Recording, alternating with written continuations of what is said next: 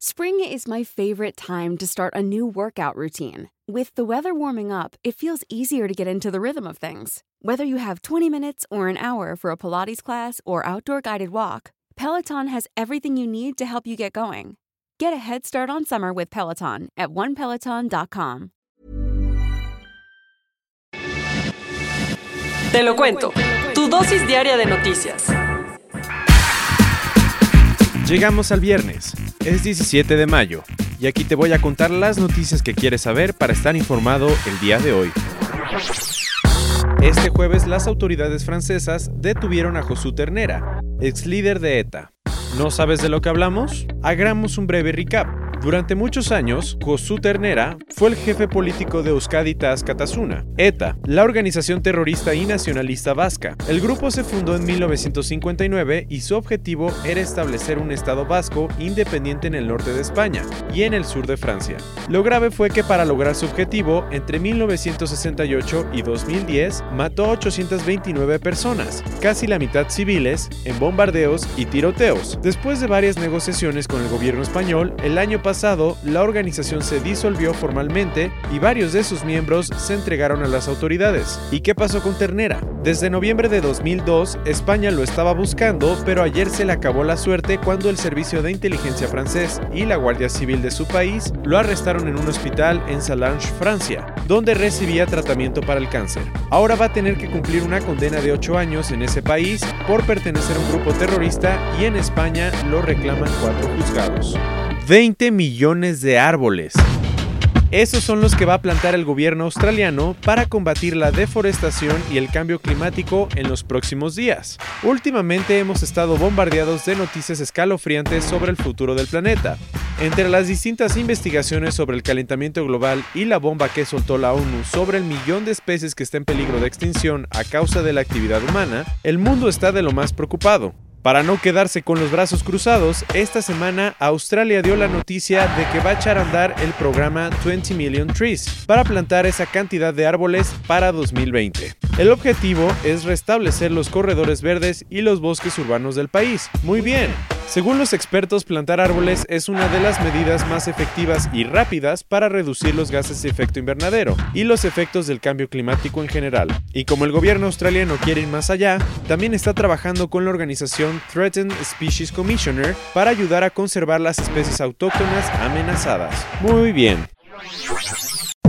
Llegando a otros cuentos, la Fundación del Príncipe de Gales acaba de inaugurar The Granary Lodge, un nuevo bed and breakfast en los terrenos del castillo de May en Caithness, Escocia. Resulta que ahora vas a poder vacacionar como lo hace el príncipe Carlos del Reino Unido, en este exclusivo hotel de 10 cuartos. Lo increíble es que el lugar acaba de ser restaurado y tiene un restaurante en el que solo se cocina con ingredientes locales. ¿Estás ya interesado?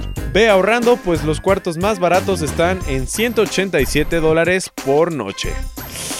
Uy, la lista de los candidatos a la presidencia de Estados Unidos no deja de crecer. Ayer Bill de Blasio, el alcalde de Nueva York, se unió a los más de 20 demócratas que están buscando la nominación de su partido. De Blasio dijo que se está postulando para poner primero a los trabajadores y para terminar con la desigualdad económica, pero sus promesas no convencen a muchos. En las últimas encuestas, 76% de los neoyorquinos opinaban que no es una buena idea que busque la presidencia. ¿Y tú conoces la escultura del conejo inflable de Jeff Koons? Esta obra llamada Rabbit se vendió esta semana por 91.1 millón de dólares en una subasta organizada por Christie's en Nueva York. Y sí, si te suena un dineral, tienes razón, pues la pieza creada en 1986 es la más cara que ha vendido un artista en vida. Aunque la escultura se llevó toda la atención, la pintura Buffalo Second de Robert Rauschenberg no se quedó atrás y se subastó por 88.8 millones de dólares. Cerrando las noticias del día de hoy, ayer murió a los 102 años I.M. Pei, el arquitecto que construyó la pirámide de cristal del Museo de Louvre en París. Lo curioso es que el estadounidense comenzó su carrera trabajando para un desarrollador de bienes raíces de Nueva York y terminó convirtiéndose en uno de los arquitectos más respetados de todo el mundo. Otras de sus reconocidas obras es el edificio este de la National Gallery of Art en Washington y su último edificio fue el Museo de Arte Islámico en Doha, Qatar, que se construyó en 2008. Esta fue tu dosis diaria de noticias con Te lo cuento. Yo soy Diego Estebanés, no olvides darle clic el lunes y escúchanos de nuevo.